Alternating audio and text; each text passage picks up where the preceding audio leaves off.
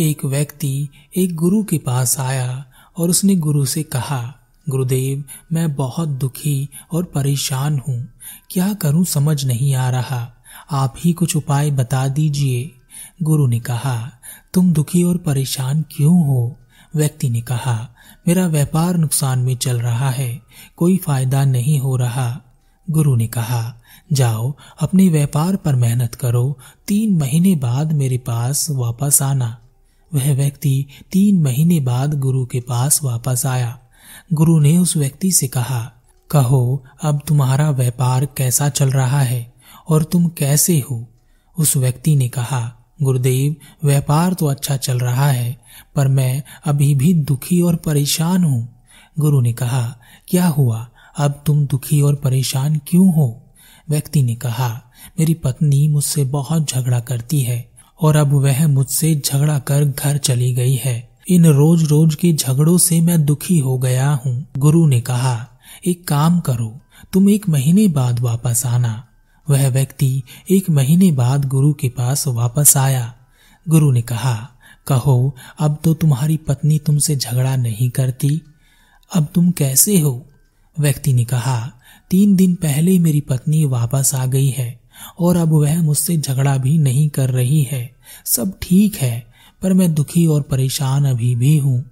गुरु ने कहा, अब क्या दुख और परेशानी है तुम्हें? व्यक्ति ने कहा, मेरे परिवार वाले मुझे समझते नहीं है। वह मुझे अहमियत नहीं देते। मैं सबके लिए सब कुछ करता हूँ। फिर भी मेरे किए हुए कार्य को कोई नहीं देखता।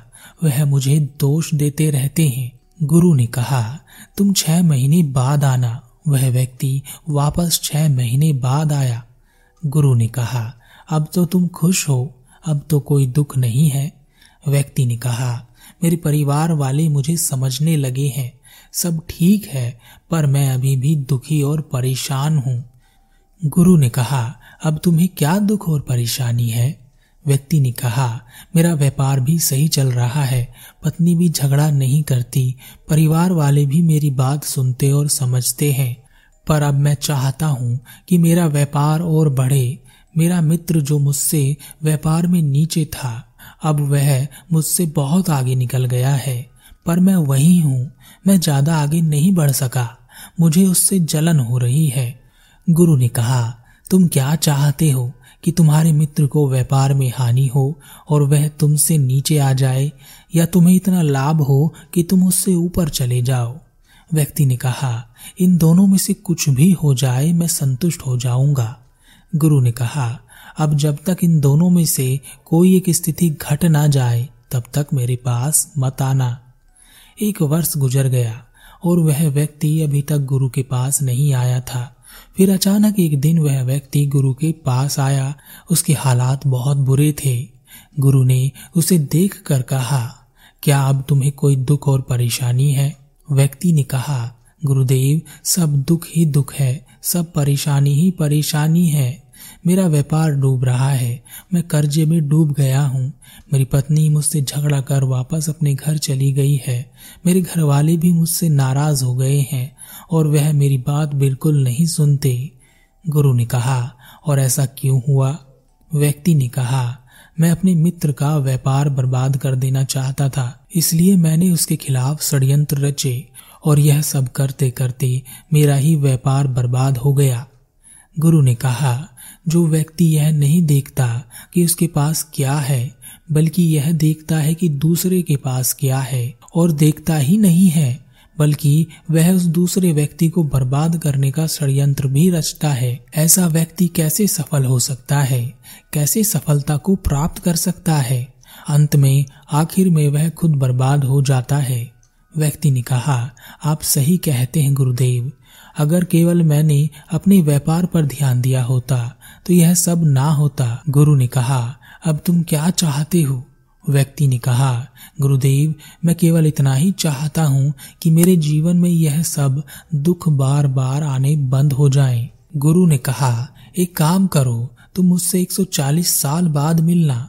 यह सुनकर व्यक्ति चकरा गया और उसने कहा, गुरुदेव 140 साल बाद, इतने सालों में ना तो आप रहेंगे और ना ही मैं रहूँगा, ना हमारे साथ का कोई व्यक्ति रहेगा। गुरु ने कहा, जीवन से दुख तो तभी जा सकता है जब हम मृत्यु को प्राप्त हो जाएँ। जीवन दो चीज़ों से मिलकर बना है, एक सुख और दूसरा दुख। इनमें से कोई ना कोई स्थिति तो जीवन में अवश्य रहेगी, पर जीवन में सुख हमेशा रहता है। लेकिन दुख को हम ज़बरदस्ती खींच कर ले आते हैं। जैसे अभी तुमने अपने साथ किया, तुम सुखी थे, जो थोड़े बहुत दुख आए थे, वह चले गए थे। लेकिन तुम फिर से अपने जीवन में जान पूछकर दुखों को लेकर आए हो। तो अगर तुम अपने जीवन से दुखों को दूर चाहते हो तो जीवन ना रहेगा। सुख की अहमियत भी तभी होती है जब दुख होता है, वरना सुख को कौन पूछेगा? व्यक्ति ने कहा गुरुदेव, जीवन में सुखी रहने के लिए क्या करूँ? गुरु ने कहा, उसे पहचानो जो तुम्हारे साथ खेल खेलता है। जब तुम सुखी हो तो तुम्हें दुख की ओर खींचता है, और जब तुम दुखी होते हो तो तुम्हें सुख के सपने दिखाता है, जो घर में झगड़े कराता है, जो तुम्हें गुलाम की तरह इस्तेमाल करता है। व्यक्ति ने कहा, गुरुदेव, ऐसा कौन है जो मेरे साथ खेल खेल रहा है, और मुझे पता भी नहीं? गुरु ने कहा, तुम ही तो हो, तुम ही अपने साथ खेल खेलते हो, तुम यानी तुम्हारा मन। इस मन ने तुम्हारे ऊपर ऐसा नियंत्रण किया है, तुम्हें ऐसा बेहोश किया है कि तुम सुख की ख्वाहिश में ऐसे रास्तों से गुजर जाओगे जो कांटों से भरे होंगे, और ऐसे रास्तों को छोड़ दोगे जो फूलों से भरे होंगे। जब तुम्हारे पास सुख होगा तो यह तुम्हें सुख नहीं देखने देगा, और यह तुम्हें दूसरा सुख दिखाएगा। और उस सुख के पीछे भागते भागते तुम दुख के गड्ढे में गिर जाओगे। यह तुम्हें कभी संतुष्ट नहीं होने देगा, कभी शांत नहीं होने देगा। इच्छाओं की ऐसी बारिश करेगा कि तुम किस इच्छा को पूरा करो, इसी जद्दोजहद में रह जाओगे। व्यक्ति ने कहा, गुरुदेव, यह जो सब मैं कर रहा हूँ, यह मेरा मन कर रहा है, इसे मैं कैसे जानूं? गुरु ने कहा, अपनी पत्नी के पास जाओ मैं जानता हूँ इस समय तुम उसके लिए अत्यधिक क्रोधित हो। यह क्रोध भी तुमसे तुम्हारा मन ही करा रहा है। इसलिए अपनी पत्नी के पास जाओ। याद रहे, क्रोध मत करना, विनम्र रहना, खुश रहना। मन चाहे कितना भी कहे कि इसने मुझसे यह कहा था, इसने मुझे वह कहा था। तुम्हारी पत्नी कुछ भी कहे, चुप रहना और मुस्कुराकर उचित जवाब देना। व्यक्ति ने कहा पर गुरुदेव उसने मेरा बहुत अपमान किया है। गुरु ने कहा, यह भी तुम्हारा मन ही बोल रहा है, जो तुम्हें वहाँ जाने नहीं देना चाहता।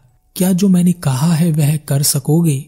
वह व्यक्ति गुरु की बात मानकर बिना मन के अपनी पत्नी के पास चला गया। उसकी पत्नी ने उसे बहुत भला बुरा कहा, पर वह मुस्कुराकर उचित जवाब देता रहा। उसके मन के भीतर बहुत द्वंद चल रहा था। पर अंत में दोनों को अपनी गलतियों का एहसास हुआ और उसकी पत्नी उसके साथ वापस घर चली आई। यह देखकर वह भागता हुआ गुरु के पास पहुँचा और उसने कहा, गुरुदेव, मैंने पहली बार मन को महसूस किया। यह हमें नियंत्रित करता है।